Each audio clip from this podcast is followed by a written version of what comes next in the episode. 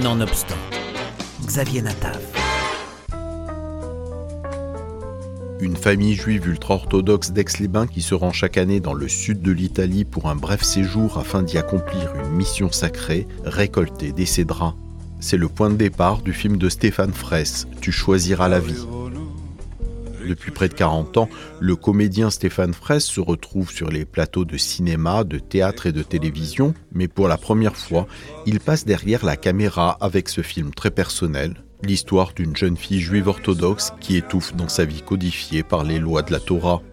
Stéphane Fraisse. C'est un projet qui, euh, est né euh, il y a plus d'une dizaine d'années, à un moment de re-questionnement sur pas mal de choix dans ma vie. J'ai senti le besoin euh, de me mettre à écrire, de libérer quelque chose que je sentais euh, verrouillé, quelque chose qui m'empêchait euh, d'avancer aussi bien. Voilà. Et quand je me suis jeté dans l'écriture, en fait, très sincèrement, je savais pas du tout où euh, où ça me mènerait. J'étais un peu autant spectateur qu'acteur de ce qui se passait.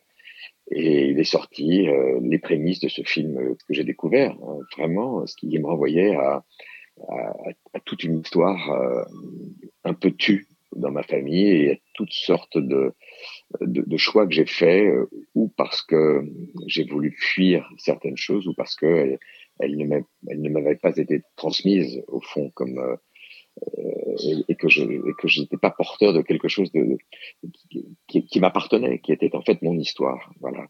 Après, il a fallu tout ce temps pour euh, prendre la juste distance, ne pas être dans un film totalement autobiographique, mais m'inspirer de ce qui avait été, euh, de ce que je portais en moi pour en, pour en faire une histoire euh, qui était en fait mon histoire. Voilà.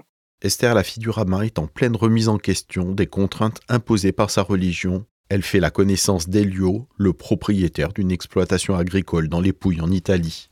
Je voulais parler de choses qui sont tout à fait universelles. Comment, euh, comment se défaire d'un héritage qui est trop lourd pour soi. Comment faire de ce qu'on a transmis quelque chose qui nous devient personnel?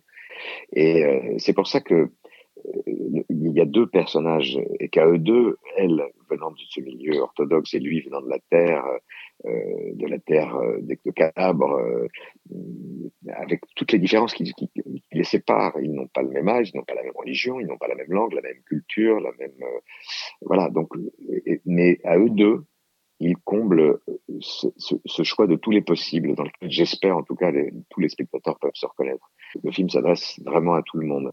Mais il fallait partir de quelque chose que je connaissais, qui m'était aussi cher d'ailleurs, qui était euh, le point de départ euh, d'Esther, c'est-à-dire ce, besoin à un moment euh, de se libérer, de s'émanciper de quelque chose dans lequel elle ne se reconnaît plus, ou plutôt de redonner un sens à sa vie à, ses gestes, à ce rituel, à, sa foi, et, et, auquel il fallait redonner euh, vie.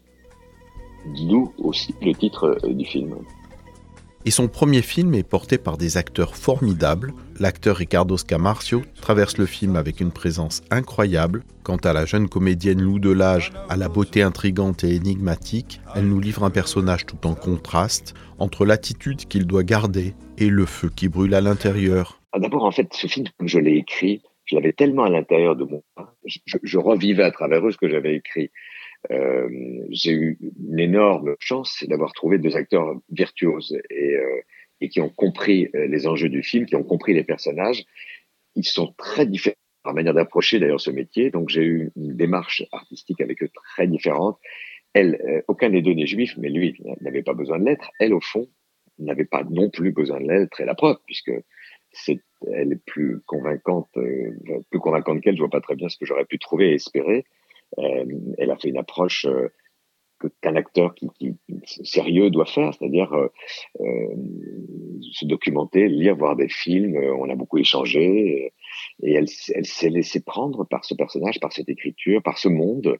Euh, par la démarche de cette fille, par cette quête de liberté et, et d'émancipation. Et, euh, et, euh, j'ai été vraiment gâté par, par, par, par ces, deux êtres qui se sont donnés généreusement et qui font que le film tient, et à mon avis va aussi loin euh, dans, euh, dans, dans cette rupture avec leur, leur propre monde. Voilà, ils, ils, me, ils me donnent énormément. Voilà. Et, ça n'a pas été compliqué de les diriger parce que quand on a face à soi des, des, virtuoses comme ça, il suffit pas grand-chose pour, la, pour les, les diriger dans la bonne direction. En fait, ils sortaient rarement de la route. Ils y étaient. C'était, on était dans le détail. Et si le thème de l'amour impossible est courant au cinéma, Stéphane Fraisse nous livre son récit avec un tact et une pudeur touchante.